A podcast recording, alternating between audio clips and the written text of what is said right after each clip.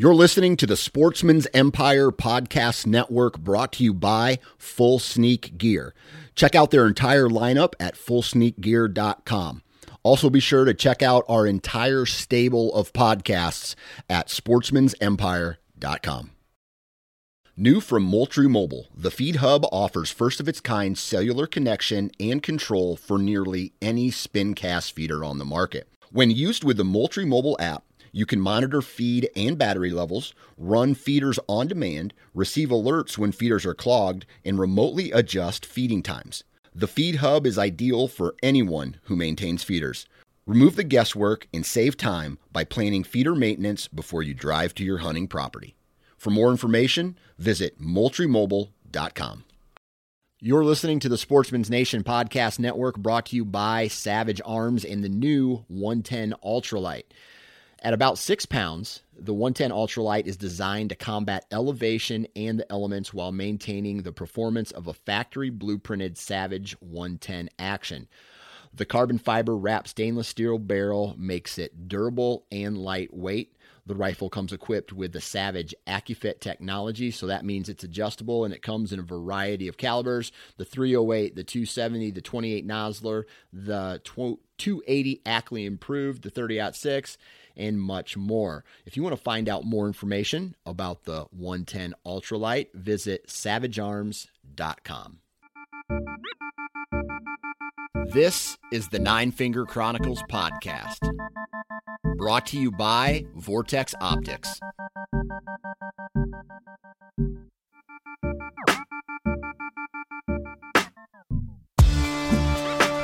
What's up, everybody? Welcome back to the Nine Finger Chronicles podcast man, we got a kick ass episode today, and it's not necessarily because today's guest killed a 200 inch buck this year in Illinois.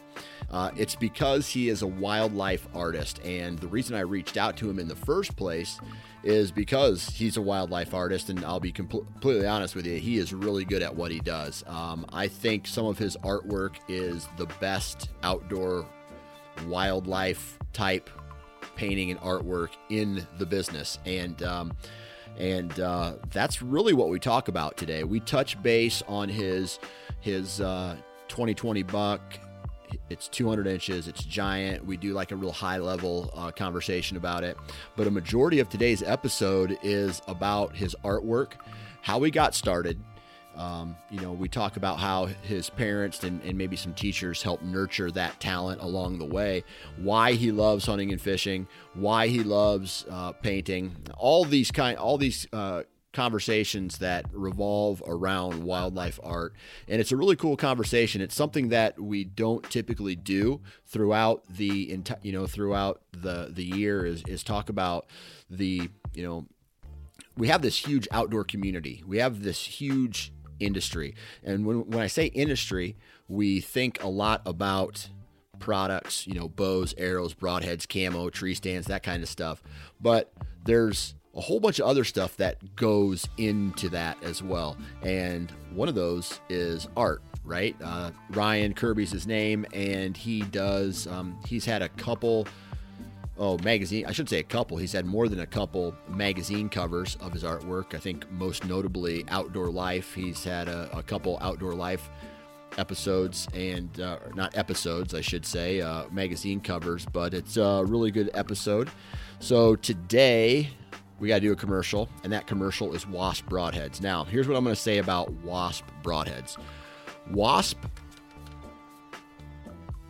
Wasp broadheads are badass. That's, I mean, that is a cool way of saying that they're very destructive. And the, the reason I, I, say I use the word destructive is because this year I shot my buck from the ground. He was quartering away. I hit front side shoulder. I hit lung. I hit trachea. I hit uh, jugular, right? And it was a blood trail that a blind man could have followed. That's how good it was. It was a, I'm not going to say it was a perfect shot because it wasn't. It uh, had, there was some mar, you know, it was marginal at best, not necessarily terrible because I did hit lung and I got the jugular and I got the, the trachea and my deer expired really, really fast. And whenever I go out and I try to kill a deer or any type of animal with, with a, a bow and arrow, my goal is for that deer to expire as fast as possible. And that doesn't necessarily mean it has to be a double lung shot or it has to be a heart shot. It has to be a shot to, in my opinion, that kills the animal as fast as possible. And that's where, in my opinion, the ethics comes in to play, right? You, the goal is to have that animal expire as quickly as possible so it does not suffer. Now, that doesn't happen every time. Uh, and, and, how does this relate to uh, wasp, right? I looked on my wall today and I have, uh, including my buck this year, I have seven, well, eight total mounts. Every single one of those deer have been killed I'm going to say except one. Every single one of those deer, except one, have been killed with a wasp broadhead. Whether that has been a Boss four blade or a Jak-Hammer, majority of them have been with a Jak-Hammer. That's their mechanical. It is just something that I feel confident having on the tip of my arrow. The material that is used to make them is badass. They function like a, you know, it's the design, the function, the material, and all that adds up into uh, a seek and destroy product that, that I feel confident having on the tip of my arrow. Leaves great blood trails. You know, if you shoot anything really uh, in the right spot, it's going to leave a good blood trail. But uh, it's it's the solid build allowed my arrow to go through that front shoulder and get to the lung and get to the parts that are going to make that deer expire really fast. And uh, man, that's why I love shooting a wasp broadhead. And uh, if you want to find out more information about wasp and their full lineup of mechanical and fixed broadheads, visit wasparchery.com. And I know I have a discount code somewhere here. Let me pull that up for you real quick. Where are we at? Where are we at? I probably lost it. This is uh, this is bad business right here. They call that dead air. Here it is. All right, Wasp. You want to get 20% off your orders? Enter the discount code nine fingers 2020, and that's the number nine, followed by the word fingers 2020. No spaces, and uh, you'll get 20% off your purchase, man. And I'll tell you right now, they are some of the best built, best constructed broadheads on the market. Now, let's get into today's 200 inch deer wildlife artwork episode with Ryan Kirby. In okay. three, two, one. All right, on the show with me today, uh, someone that I find really interesting because not because he kills giant bucks, but because he's an artist. And uh, today's guest is Ryan Kirby. Ryan, how you doing, man? Good, man. It's good to be here. Appreciate you having me on. Yeah, absolutely. So I I can't help but just ask you right off the gate, do you still have a smile on your face from the buck that you killed this year? yeah. I've been uh, been telling buddies that I just carry his rack his rack around like those guys you see at trade shows. Yeah. My you know, my wife hates it when I bring that thing into bed and tuck it in bed between us and you know tell him good night. He's got a couple kickers that are really uncomfortable. You, um, I'll be honest with you, man. I would probably sleep on a couch for a year if I could if I could sleep with that rack. You know what I mean? If that yeah. was the buck I ended up killing. Yeah, and um, I, I actually scheduled. I, I had taken off about two weeks to be up there, um, and I moved my whole office up to my parents' place. So I had my you know 27 inch iMac sitting in their living room full of antiques and everything, and it's just pretty ironic. But uh, I killed him on I guess the third day I was there, the evening, and so you know I had a week and a half to still jack around and work and hunt with buddies and shot another doe for the freezer. So I had enough time for the smile to wear off, and now I'm back to working and grinding and being a dad of little kids and all that stuff. So I feel how many kids you got? Back to the reality. I've got a four year old boy named Rhett and a one year old girl named Brooklyn. Oh boy. So uh, we're in it, man. Yeah, I feel you, man. My uh, my kids, I, I, I went I went to South Dakota for a week, come back. I can Yeah. I feel like I could tell they changed. I went to Michigan for Oh, 5 man. days. You come back and you can it looks like they changed. And then Yep. November uh, comes and I, you know, I head south for however many days for me to kill my Iowa buck and I come back and I feel like they changed. Now, you ask my wife, she's going to give you a different point of view, but it's Yeah, crazy how fast these kids grow these days, man. Oh man, it's nuts. Um, I honestly, Brooklyn's about to walk any day now, and uh, I, I honestly thought I was going to miss her first steps because every day she's standing up and she's grabbing things and doing this. And it's like, wow, they really do change quick. That's a fact, man. All right, so, So- real quick, I want to I, I'm, I want to touch on this buck that you that you killed this year because it is a magnum of magnums, and Yeah. and but I, I also want to say we're not gonna I'm not gonna get the whole story out of you today. What I want to do is I want to tell all of the listeners if you want to hear the full story on this giant buck that you killed, go check out the latest Land and Legacy uh, podcast on the Sportsman's Nation network. There is a it's a the full recap. Did you do a full recap of the property, the hunt, all that stuff with them? Yep. Yep. All right, cool. So that's where you're going to find the full, uh, the full story. But the abbreviated story, real quick. What I want to know is, is this a buck that had been on your radar for a handful of years before he before you ended up shooting him? No, um, I I grew up on a our family farm in Hancock County. Uh, we've got 150 acres now, and uh, That's in Illinois, right? been- that's in Illinois. Okay. Yep, sorry. Um, so and it, it's always been pretty good, you know, but it hasn't really been great. Um, it's a pretty good section. We've had a few, you know, good bucks killed over the years, but not routine booners or anything like that. Um, I bought uh, another 40 by myself, and then I bought a 40 with a buddy of mine, and that's where Matt and Adam had come in helping me manage those and get on a plan and everything. Um, but I was, I had buddies coming in. Uh, we had south winds, which were kind of funky. It was 70 degrees all week. It was an awful warm front. And so I was kind of bouncing around. And to answer your question, we, we had this buck move in from November to March the year before. And he held his antlers till mid March. He held them late Wow. and he was a big deer. Um, roundabout story. I got, I've got his shed, and his right side scored, I think, 78 inches, somewhere around there. Um, I think he was probably a 170s, and I honestly think he was he was four last year, four and a half. But um, it- before that, we didn't have any history with him. He just showed up in November, hung around for a while. We didn't see him after that. We didn't have any trail cam pics of him in the fall. Um, a couple neighbors between a half mile and a mile away had pictures of him that fall, but we had no idea he was there. But um, he he completely blew up. I bet he put on at least 30 inches over the year, and uh, we didn't have any trail cam pics of him that fall. So I wasn't even hunting that deer. I didn't even know he was there. I mean, we assumed he was around, Yeah. but I didn't know what he was. No, so he was a complete surprise.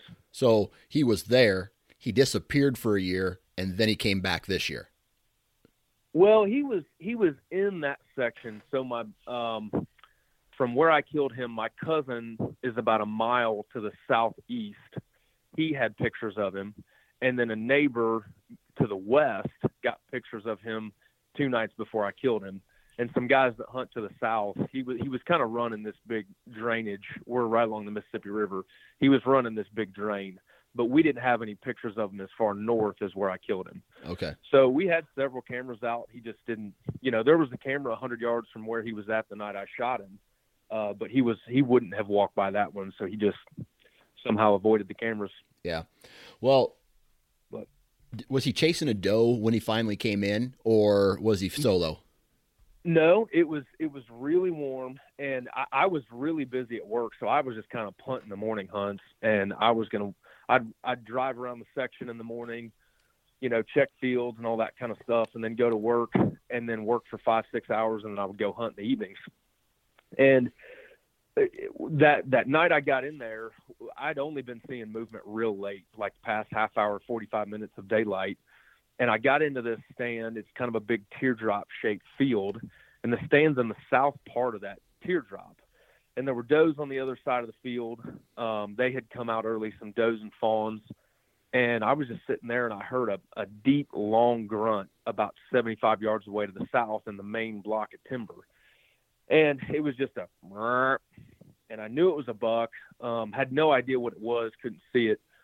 So I ended up trying to call him a little bit. I rattled once for a little bit, got no response. But really, I was just trying to make him think that there was some action up in that bean field. He was kind of down in a ravine behind me because I knew that he could go one of three ways when he decided to come out into a field at dark, and I wanted him to come to my field.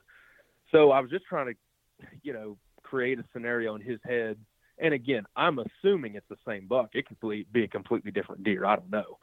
But I heard him grunt about 20 minutes later in the same spot, and then heard him grunt about right right at prime time in the same spot, and he hadn't moved. And when he did it the last time, I had been grunting a little bit, and I just decided to give him a, a snort wheeze, kind of a hail mary, right before last light to see what happened, and then I wasn't going to jack with him anymore. And I didn't get an immediate response, but a few minutes after I snort wheezed, I, the woods had gotten really, really just dead calm, and I heard a buck, heard a deer coming up over the ridge. It was walking like a buck, you know, on a mission. I looked, um, could tell it was a buck, but um, the the area we're in is covered in bush honeysuckle, and you've probably got a bunch of that in Iowa. I'm assuming you guys Yep. have that. And you know how it is when it gets thick, man. You, those deer can walk right through it. You can't really even hardly see them. Um, so at 40 yards, I got binoculars on his rack, and I could tell he had a big frame. He had big beams and some some gnarly stuff. Um, and from there, I just put my binoculars down and and and focused on the shot. He ended up coming in through that bush honeysuckle. He had to clear a shagbark hickory tree at like 10 yards, and I was uh, by the time he came around that tree, I was already anchored, trying to ignore his rack and just pick a spot. And I ended up shooting him at 10 yards Jeez. and he immediately turned and ran, wheeled. I knew he was big, but even then he got back in that honeysuckle and I I couldn't quite tell what he was. Um ran probably 30 40 yards and then I heard him crash. And then I slipped down, got my arrow, went around and got my dad, uh, who had hunted uh, the other side of the farm that night. And we went back in and got him, man. And we, we couldn't believe it when we walked up on him. I mean, it was, it, it was, we I'm still kind of speechless even just thinking about it. But um, when we first started tracking him, um, we didn't find blood immediately, and I'm, I knew he had only run 30 or 40 yards, but still, I just wanted to start on blood and get on the right path. We didn't find any blood immediately, and finally, I was like, Dad, let's just look right here, and he was piled up within 30 yards of where I shot him. Man. So I, I tell you what, man, it's crazy. I mean, in that in that short brief thing, we could break down so many different things because Yeah. I rattled in a 210 inch buck that I shot and didn't recover. I shot him high, hit Mhm. hit uh, I- I hit his spine, but not his spinal cord, and Yeah. uh, I hit lung, and he he ended up surviving. And the next year, the neighbor killed him. But anyway, it's funny when people talk about calling whitetails, they think they automatically think for an instant response. Like when you rattle, yeah, just like when a two year old or a three year old runs in and they're all crazy and they're looking for it, that doesn't always happen. Like it can be a delayed response, whether you're grunting or, you Yep. know, that, that, that, that, that interest that that buck has on what just happened could, you know, hey, I'm going to finish this scrape. I'm going to munch on some stuff. Then I'm going to come over and investigate. And Yep. uh, it's crazy. I, I feel like, and correct me if I'm wrong, but I feel like that's kind of what happened in your case. Yeah, and I, I- haven't had great success just blind calling. Yeah. I just, I, you know, I, I, I've done okay with it, but not great. I've done very well when I can see the deer and Yeah. I can see how they react. I've Absolutely. called in, you know, a couple deer, nice deer that I've shot um, doing that. And so I, I'm not a huge fan of, of blind calling a lot. Um, with, with this buck, though, one thing I did fail to mention is uh, when he was grunting back there, I looked down and I did see a doe step out and start drinking out of the creek for a little bit. And I think he might have, you know, been nudging her around, checking her to see if she was in heat. you know, um, I don't really know what was all going on back there. But again, my whole strategy from the very first was I'm going to just try to make him think that it's going on up here. And eventually he's going to come to this bean field instead of going to the cornfield to the south. Right. Um, and and one thing that I can tell for a fact is it, it was getting right at last light when I shot, and there, you know, there's a buffer. The stand's probably 20, 30 yards off the edge of the bean field, and there's kind of a thick buffer there between the edge of the field and, and the stand. And this deer was not going to be on that plot in daylight or the, the field in daylight. He was just coming up to the edge, and I'm sure that if I sat there and watched him, he would not have gone into that field before daylight. So I think he just wanted to come out. And, you know, all that being said, I, even if he wanted to come immediately to my calling, and that's assuming it was the same deer, he was not going to come up there until right at dark. Yeah. That's crazy. That's uh that's yeah, abs- congratulations. Yeah, congratulations, man. Yeah, but um he he ended up scoring 202 and 58 um which is by far my biggest deer yeah. and he, his math is amazing. Um he's got uh, like and to show you the jump, um, I did an Instagram story on it earlier. My buddy found the shed from last year. He's got some real distinctive points, so we know it's the deer from last year. But if you looked at it, you'd say there's no way that's one year growth. He went on his right side. He went from just over 18 inches of mass to over 26 inches of mass. So he he put on about 16 inches of mass in one year. Man, um, it's nuts. He, he ate good. he did. That's crazy, man. Well, well, and my, my buddy Joseph was saying, I never thought about this, but he kept his antlers really late too. I mean, yeah. he he had his I think my dad told me March 23rd he still had antlers. Yeah. So you think about that, he grew that rack in, you know, that amount of time, two months less than most deer are growing a rack. Yeah. You know, I mean, he he was on roids, man. Yeah, he was eating something good. I tell you what, I, have I've had some trail cam pictures in the past of bucks still holding their antlers in late March, early April, and other yeah. deer in the same picture with their little nubs. You know what I mean? Uh, yeah. growing. Yeah. So it's amazing what some of these Crazy. deer uh, can do in that amount of time. Yeah. So he probably not only did he have the genetics it looked like, but he also had the uh, um, the nutrition to hit his peak growth. You know what I mean? Yeah. So. Yep. Yeah, for sure. Well, um, congratulations on the big buck, and uh, um, I bet you that kind of gets a guy excited not only for this year, right? You just you just harvested one of your, you know, one of your best deer ever, and I mean, are you thinking about next year already? Oh yeah. yeah. Oh yeah. Yeah. I've uh you know, I've owned um a small piece, a small forty acre piece, uh for three years now, two and a half years. And then we just bought this second one and I'd I'd love to have more, um, if we can swing it, but I look forward to working more to, to prep than anything. You know, yeah. I mean that's that's the thrill for me. Like trying to set a property up uh, and and getting deer to do exactly what you want them to that's the thrill for me so i as soon as i killed that deer i even uh texted matt and adam and i said hey man is it too too early to or too late to spray bush honeysuckle you know like can i what can i do to get ready for next year already um, during the so rut that, that's the thrill for me man right oh yeah yeah during the rut i'm that guy yeah the neighbors are looking at me walking around with a backpack sprayer, like, "Who is this idiot?" he is ruining everything you know? right now. well, um, that's awesome. Like I said, everybody needs to go check out the latest Land and Legacy podcast where they talk about this this uh, the land management that you do, the, the history of this deer, the, the whole hunt and your strategy and all that stuff. But the reason I reached out to you, and I'm not sure if I did it before or after you shot this big buck, but I'm interested in you as the artist.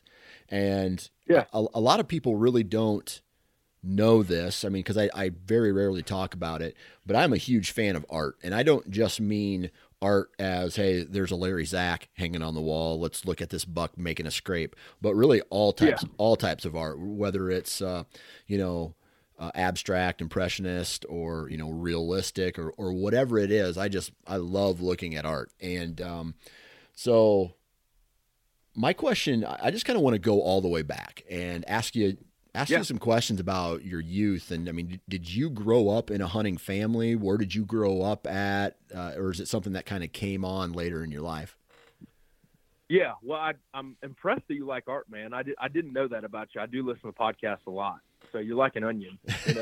a lot of layers. You're a Renaissance man. there you go Um, but man, I, I grew up. Um, my dad was a farmer. We farmed corn, soybeans, and some wheat, a little bit of livestock.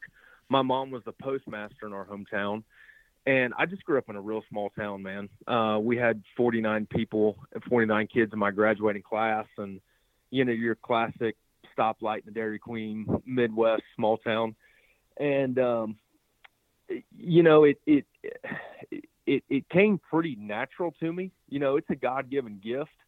Um, I had a great art teacher in high school that taught me a lot of fundamentals, um, you know, about drawing, perspective, and all that. But it really just it, it, it came pretty natural to me. I didn't uh, I didn't grow up in a in an art family. You know, my Yeah. dad wasn't an artist, and nobody really taught me to draw. Uh, I just picked it up on my own. And like I said, I had some really good teachers, but really, we hunted and fished all the time. You know, I was obsessed with fishing when I was a kid, and I, I, as I got into hunting, um, my dad and I learned to bow hunt, and my brother at the same time, because bow hunting wasn't real popular. You know, in the in the early '90s.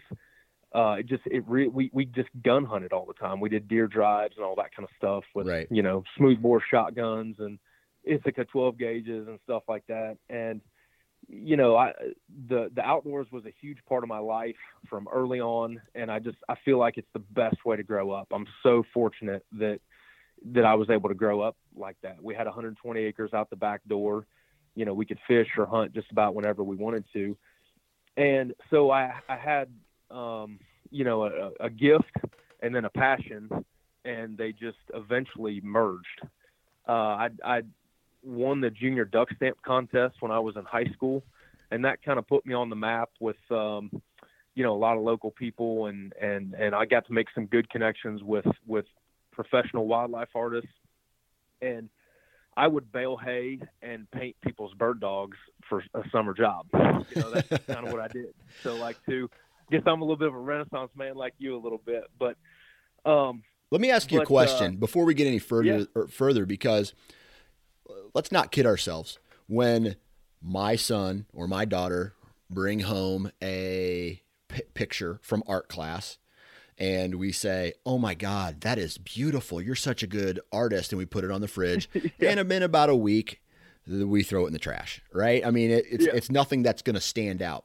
But was there a time where someone in your family, like you, uh, or like your mom and dad, or an aunt and uncle, or maybe even a teacher, that kind of helped incubate that skill? Because there's there's times where, you know, a, a child can do something really good, or and then Yeah. they they they nurture that talent a little bit, right? And and then they Yep. focus on it, right?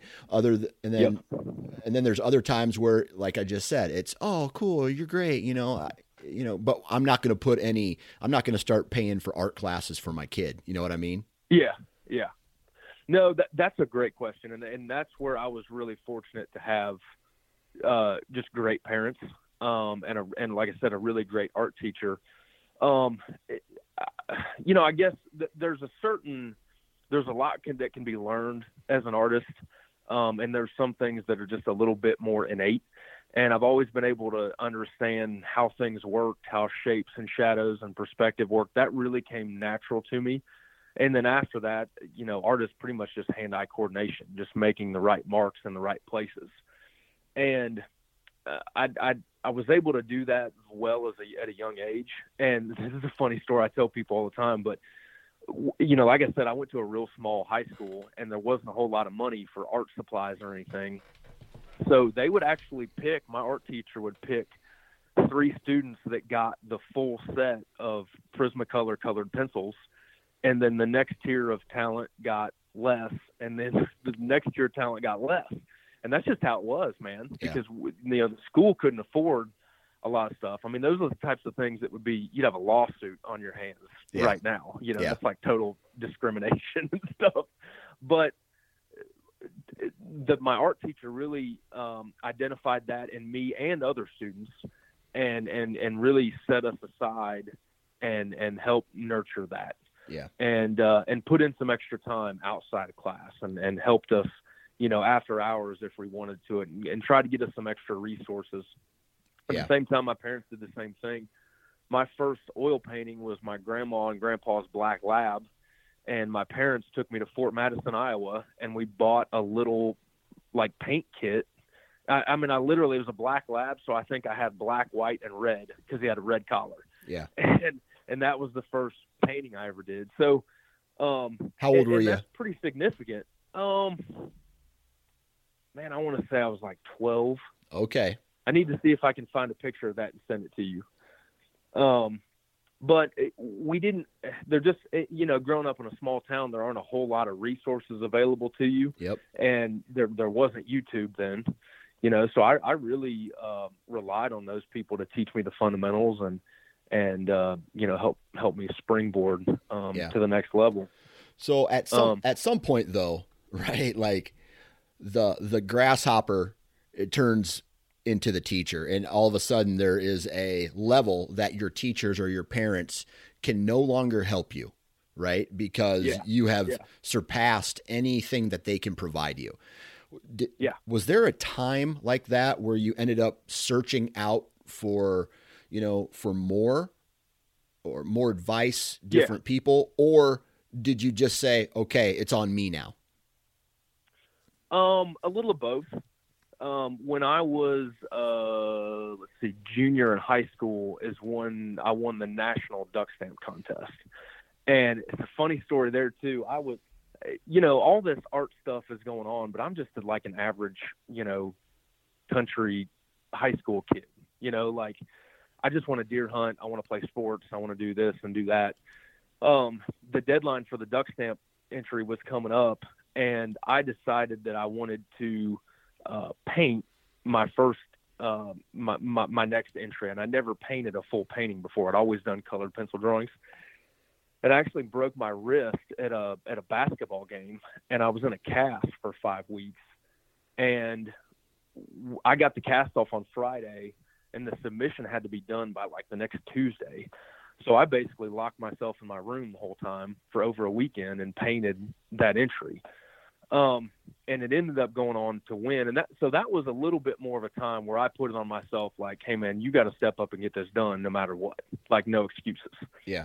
Um, at the, at the same time, I was getting a few lessons, um, from some people locally, but again, it's a small town. So look, there's not a lot, a whole lot of resources, um, that, that you can really tap into where I really found that was I, I ended up going to college and getting a, a degree in graphic design and multimedia.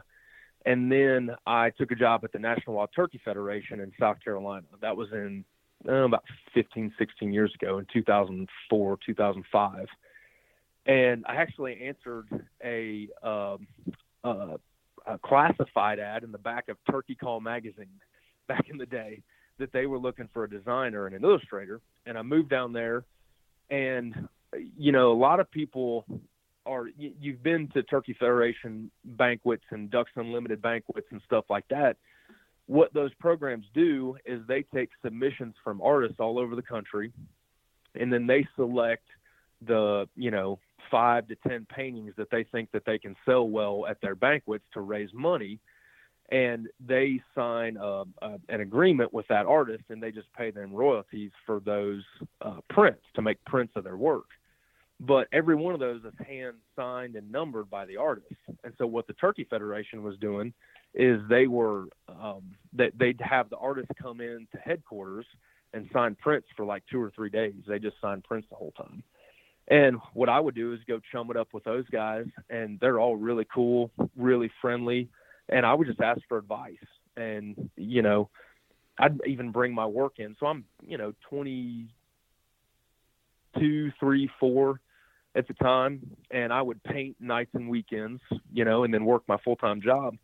And I would come in and ask those guys for advice, ask them to critique my work, tell me what I can do better. And and when I started to tap into those guys, that that was like the next level of talent that um that that that helped me to get even further. Okay. You know, I mean there's there's only so much critique my you know my high school art teacher can do but you put that in front of a, a guy that's painted professionally for 30 years um, they they can really help you and really rip it up i told him hey man like if i want a compliment i'll show this to my mom like i want you right. to tell me right. what i did wrong in this and and tell me how can i i can improve yeah so, so just from a from a process or like I'm looking at some of the pictures on your website, and yeah. my question to you is: Do you paint off of a picture, or do you paint out of your mind, or how, how do you how do you know what to paint? How do you know like the positions that these animals are going to be in, and all that stuff? Yeah, that's a that's a great question. That's one I get a lot. Um, it usually happens one of two ways uh, there's a lot of times I, I, I almost always work from photographs, from photographs, whether that is a, um, a, a freelance wildlife photographer that I work with and get their reference photo from them. And most of the time I, I pay for that stuff. I either get it from them and paint the, the animal. So that's where like a pose inspires something. Like if you right. see scrape line, which is a whitetail buck making a scrape, that's one of those where the pose inspired the painting. A lot of times when I do a turkey scene, though, uh, I'll be walking around, walking around the woods, moving between a setup, and you'll see a scene that that, and you've seen it before in the woods. You're like, God, that's just like a painting, you know? Or I can just see a big buck right over there with the sun glimmering off his rack. That happens too, and I always have a camera with me, or even an iPhone these days can take a good enough pic, and I'll I'll take uh, photos when I'm on a hunt and bring those back to my studio, and then I'll look for reference photography or um, you know poses to put the animal in that scene gotcha. versus painting the pose. But as I've gotten older, you know, one of the things that I've always done is I've only painted animals that I've hunted before myself because you know animals take bad photos just like people do you know, you'll see a you'll see a buck in a scrape, and it's it's a photo. It came from reality, but the foot positioning is off, or it just doesn't quite look right. And a, a diehard hunter can tell that, and you've got to know what to look for there. And so I take I take liberty with photographs all the time. You know, if there's if if the pose just isn't quite natural, um, and I know it's not quite right, I'll fix that myself or move a leg here or there. Um, a lot of the times the backgrounds I'll I'll make them up as I go, and that just really comes with experience. Yeah. You know, experience in the woods, and you just have a gut feeling that ah, this just didn't this isn't quite natural. I'm going to paint it this way because this is how I know it feels when I'm in the woods. Yeah. So so so a little bit of both. So you you get inspired by these pictures, and then you that's kind of like the foundation, and then you just go from there yeah. to the finished yeah. product. Okay. It, right. It's it, it almost never happens when I just make up a scene totally on the fly. Yeah. Um, there are a lot of times where I have a scene in my head or something I want to convey, and I've got to find reference for it. Or what happens a lot of times is I'll do kind of a Frankenstein image of, you know, take the head of one deer and the the body of another and the back leg from another deer and work them together and then bring all that um, together in my studio. Yeah, that's awesome. Uh, and, and, I'll tell you, I'm looking through your your uh, white-tailed deer original oil paintings. Called the one that stands out the most is Autumn Reflections, and yeah, most most outdoor or wildlife, um, especially for deer, the they they paint a picture or do their artwork almost all the same. Like the body language is of a deer at full attention, ears forward, looking at whatever, right? Or Yeah. Yeah. I just even those that I see at uh, there's one for some reason that sticks out. It's called like late night mapling, and it's uh, a buck and a doe. She's got her head down, and he's got his head up, looking at the camera, and it's just like this average position. And Yeah. What stands out to me in this autumn reflections episode is the front doe and her mm-hmm. position of her leg up, her nose in the air, the air, the one ear forward, one ear back, and she's just like it's like she's scent checking where she's gonna go. And the cool thing about that is, is I can relate to that because I saw deer do that this Yeah. this fall. And so it's just it's just like my god that's that is a pose of what a like that's a detailed pose of what a white-tailed doe would do before she decides to head up the ridge and go to a cornfield. You know what I mean? Yeah. Yep. So, Yeah, and that's um, you know, a lot of that stems from the fact that that I see those things the same as you, yeah. and and and that's that's why I, I, I just kind of set that rule for myself a long time ago that I wouldn't paint anything that I've never hunted before because you really do. I just want things to be authentic and and and and resonate with people, um, and you know my my experiences outdoors just naturally translate into into my art. Yeah. So So, what would you call your style of uh, painting? Because I can look at it, and I look. It's it's not like the the shadowing is detailed, right? It it Yeah. looks like a buck, but it's not like picture detailed like some paintings are, right? It's it's yeah, it's uh it's not I don't know, it's not detailed, but the the complete image is detailed, if that makes sense. Yeah. What what's that? Is there a don't know, process or something like that called? No, I've never really thought about that, and honestly, nobody's ever asked me that. Um, but I've always just wanted to, uh, you know, when I got my start, I was doing duck stamps, Yeah. and those things are massively detailed. Yeah. I mean, the you know the story I always tell people is there were years ago. Um, they they do the judging of the federal contest in Washington D.C. and I was there for the judging of it when when I was in high school because I won the duck stamp contest and they gave me and my whole family an all expense paid trip to D.C. and I got to meet some of the judges and and talk to them and there was one story a long time ago where they were in a tiebreaker and they couldn't figure out who was going to be the winner so they started counting feathers. And one of the guys had painted one of the wings of the ducks with one extra primary wing feather and so they disqualified him. And so that that's the kind of they didn't disqualify him but they named the other guy the winner. Gotcha. um, and that's the level of detail that some of those duck stamps got into, and and that's how I that's always what I thought the goal was to make it as realistic as possible. But I started um, I got to become buddies with a guy named Bruce Miller from Minnesota, and he's a he's a phenomenal artist, great guy, um, and I just really admired his style. And one of the things that I always that I always uh, looked at these these older guys is they would start out detailed. A lot of them would get their success in the duck stamp program, and they would start out really detailed in their work. And then as they got older, they would loosen up. You know, they would start to um, they would start to leave out some details that weren't vital to the to the the, the painting. You know, Yeah. um, you you can get uh, the the details and the posture just right on a buck, and you can let some of those background details fade and it actually enhances the piece to me instead of takes away from it. And I started, I, I kind of looked at it as a metaphor for life to go deep real quick. You know, as you get older, you tend to focus on the details that matter and then you let the other crap go. Right. And I, I felt like a lot of these guys, as I was watching them mature in their careers, they were doing that with their work.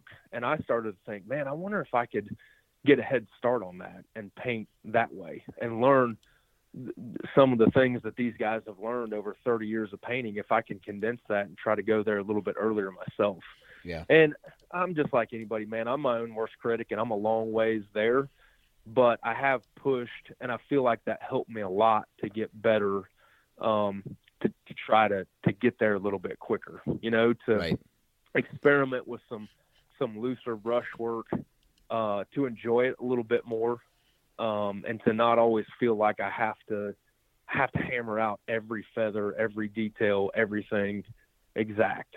You know. Yeah. yeah and, and I'll tell you what, like.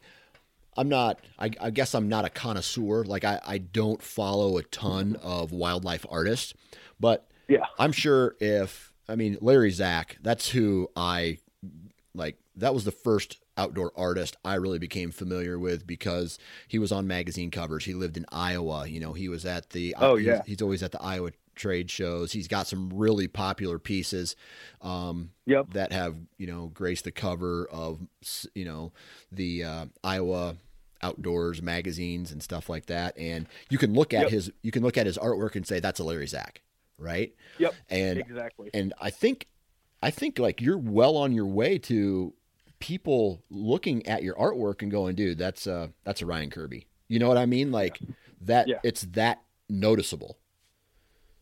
I hope so, man. And Larry, I've never met Larry, but I remember um, when I was in like middle school. I can't even remember where we were at. We were at a Deer Classic or something, and I saw a bunch of note cards with the old Rivals series that oh, had yeah. John Deere and Case. Man, I thought that was the coolest thing ever. Yep. And uh, I ended up buying some of those, and and watching guys like him. Al Agnew's another one that has a lot of Bass Pro stuff. Um, he has a ton of Bass Pro covers, you know, the fish jumping out of the water and, yep. and all that. And, you know, back when I was a little kid, they still did quite a few painted outdoor life covers and field and stream and stuff because photography just wasn't quite where it, it, is now. And uh, I just remember looking at those like, man, I want to, I want to be a wildlife artist one day. Yeah. You know, and then, then I, I, you know, went to college and got a degree in graphic design and went a little bit more realistic route. I ended up doing, and I still do a lot of uh, marketing and branding work for companies in the outdoor industry. But it's it's weird to sit back and think that I'm 38 years old right now and I'm a wildlife artist. Yeah. You know, and it's just like wasn't the path I thought I would take to get there, but I'm here. So right. Right. It's just cool to look back on that. Yeah, absolutely. So talk to me a little bit about I mean cuz you do the you do the artwork, right? Which is yeah. which some people would call a painting, but you also do these other things. I, I don't know what you call them, but it's like it's like a graph, not a graph, but a here is all the variety of, of ducks in this flyway or the Atlantic flyway, and it, then it has a list of all of the ducks. What what do you call those? Well, those those were just a series of paper prints. I started working with a company that does licensing, and we were at a, a, a big home decor show in High Point, North Carolina, and we were walking around and and uh, I, I was getting the tour of their company and the products they make and all this kind of stuff. And I remember seeing it was a it was a chart of I think it was butterflies, like the butterflies of North America or whatever. And I got to thinking, I was like, man, it'd be super cool to do the the, the waterfowl of North America in a similar feel. Um, and it's a really, and I ended up designing it in a, a really vintage, um, you know, almost a monotone, monochromatic sepia tone, kind of a vintage look. And I did the whole series of of waterfowl, and I mean, man, I I broke it up. I tried to do about three a day, and and even then, there's like 90 sketches on that thing, you know. So it Yeah. took a long time. Right before we got to press, I was like, man, I had a, a, a guy that was working for me at the time um, in like a marketing role, and I was like, man, I, I think we could, I think we could do a deer like a, a, a deer aging chart, like a print type deal. And so I really thought the waterfowl was going to be the popular one, but we did the uh, growth and maturity of the whitetail buck, and I worked with uh, with Kip Adams and Yep. Matt Ross Yep. from uh, QDMA. God, those guys know their stuff, man. They're amazing, and they really um, they really helped me with a lot of facts and figures. Um, I sketched out all the deer, all the parts, you know, and and and we designed it in a way that's just kind of a cool, timeless piece for the the deer hunter. And that one has taken off. That's been the most popular thing I've ever done. We're already on our third reprint of it, and it's been a really really great piece. But um, you know, to answer your question, it was just uh, we wanted to create a, a a different type of product, a different type of print for the diehard hunter. Yeah. And as an artist, I've always felt like um, my goal is to bring the outdoors indoors. So Yeah. to take the things that we're passionate about and the things that we love and bring those into the home in a way that inspires and, and you know creates a culture around hunt camp and your home decor. And I just started to think over the past couple years like that doesn't necessarily have to be a painting. You know, that doesn't have to be an original oil painting over the mantle or a print that's double matted and framed under glass. Like that can be anything. You know, that could be any number of things. And I feel like the the series that we just wrapped up has been a really kind of an eye-opening thing for me about how it, it's been really well received and people really appreciate a different look. Right. So- And what's cool about that, and for some reason I don't know why this it reminds me of this, but um, so there was a, I think his name's Autobahn. I think I if um, Yeah. back in the day this James dude Audubon. yeah so Yeah. he ends up going to out west right and he he sketches all these different birds i believe or animals and then he brings it back and he shares this with all the people in you know the east coast the, of the united states that had never been out Yeah. west before and eh, for some reason those those charts or whatever you call them, these prints, the growth and maturity of a whitetail buck, look like a scientific document that they hand people who are doing research. You know, it's like, here's this, this is what this is all about. And it's just like all these statistics and facts and and a, a person who has never seen a white-tailed deer could actually look at it and learn something from it. Yeah. So Yeah, and and the cool thing too is with art is, you know, I've seen some of these these aging charts, and and that's the big thing now with with QDM and and and everything. The the direction we've gone with deer hunting is aging deer and taking a mature animal. And I've seen them out there, but the hard thing about doing them with photos, which is the ones that I've seen, is you can never get an apples to apples comparison of the same deer in the same pose. And the beauty of what you can do with art is I can sketch the the the deer in the same pose. And so, you know, his tarsal gland shows apples to apples, one through six, you know, the back and the belly and the rack and all that kind of stuff. And that that was one of the really cool things that we were able to pull off with that piece is is to really really get into, you know, wh- what the what a four and a halfer looks like, Yeah. you know, and obviously uh, they all change animal to animal, but but for the most part, we're not trying to take a photo and pull it off as a four and a halfer, but this is really what they look like, and this is how they act, and this is how they behave, and there's some cool, um, you know, behavioral things that that the guys at QDMA helped me a lot with, um, the rut activity, uh, things like that that I didn't know, you know, and I I felt like I'd researched it pretty thoroughly. So Yeah. those guys are real sharp. All right, so what is the hardest animal to to paint? Ooh, um, man, turkey's gonna be a grind because you there's you know with with hide and hair, you can really get away with abstracting that or painting that with pretty broad brush brush strokes. Right. but there's no way to do that with a turkey, man. You just got to No. dive in and paint pretty much every feather. Um, and the tail fan, you know, that's tough with the barring. So I paint quite a few turkeys, and I really enjoy them. Um, I'm really passionate about turkey hunting, and so I feel like that shines through in my work. But uh, they're tough to paint, man. They're a grind. Yeah.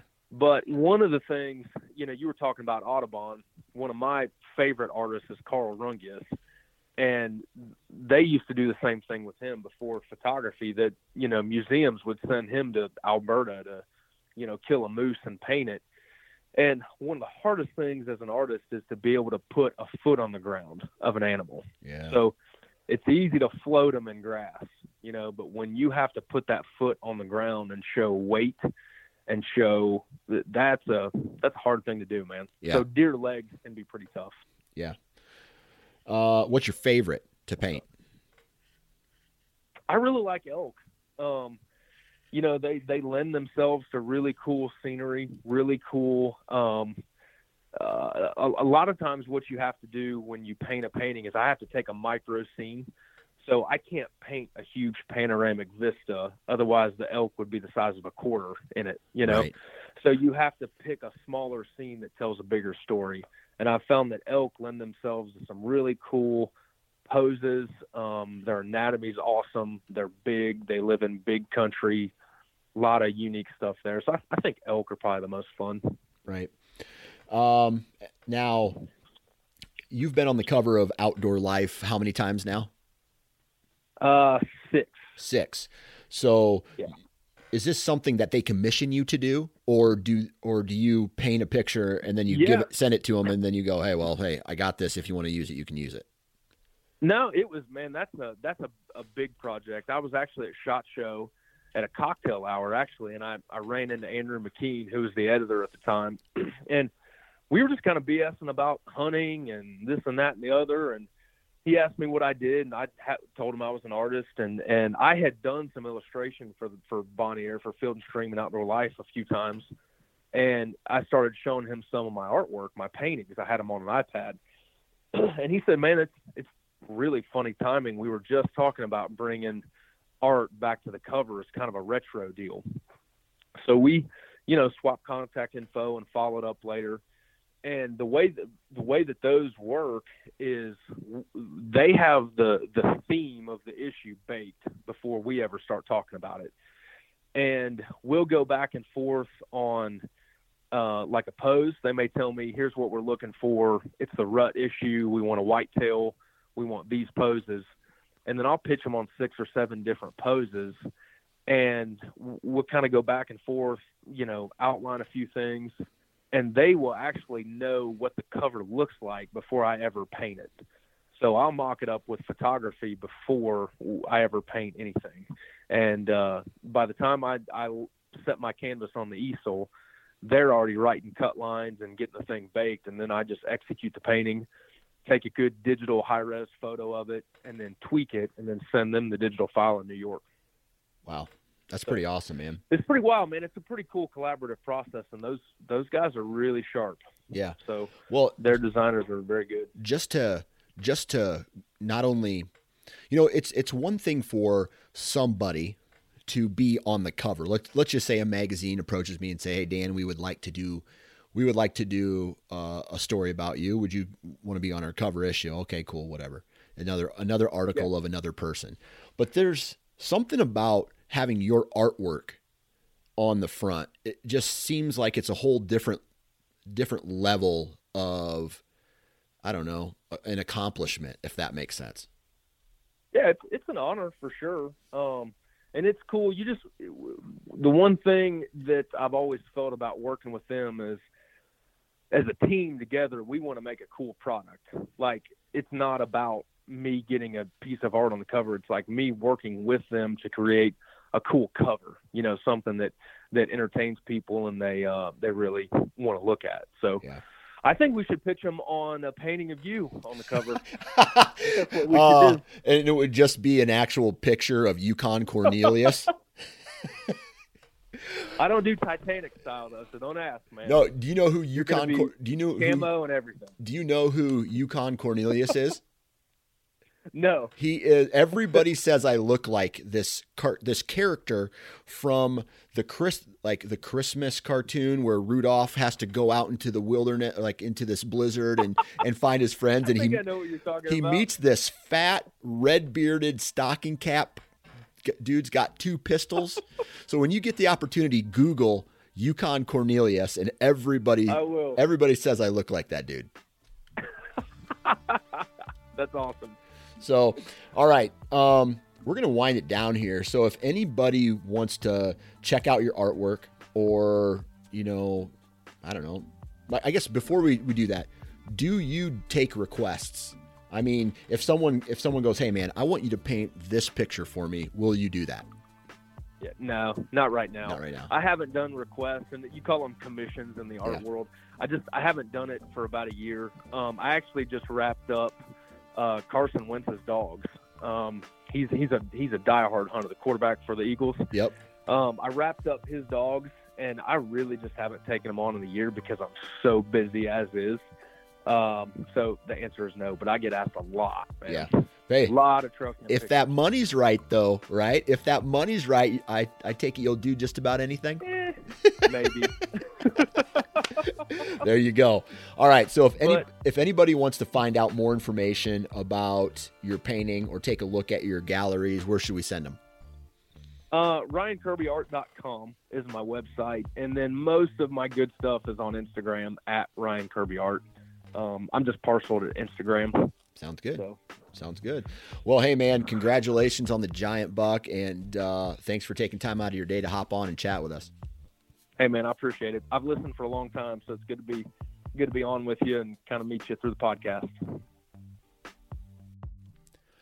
And there you have it, ladies and gentlemen. Huge shout out to Ryan for taking time out of his day to hop on and, and BS with us a little bit. Huge shout out to all of the partners of the Nine Finger Chronicles the Average Conservationist, Vortex Optics, Ozonics, Wasp, and Lone Wolf Tree Stands. Man, please go out and support those companies because not only do they make kick ass products, but they're companies who participate in the hunting community. And uh, that's something that uh, I really admire about them. So, um, go and support them. They support me, and then I get get to continue to make this kick-ass content for you guys. Uh, other than that, man, please subscribe to the Nine Finger Chronicles podcast. Please subscribe to the Sportsmen's Nation RSS feeds and podcasts there.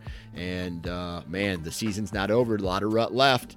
So I say that with there being like a, week left, right? There's still rutting activity that goes all the way up until Thanksgiving, man. So there is uh, quite a lot of time, uh, depending on where you're at, uh, to go out and get the job done. So good luck, be safe, and we'll talk to you next time.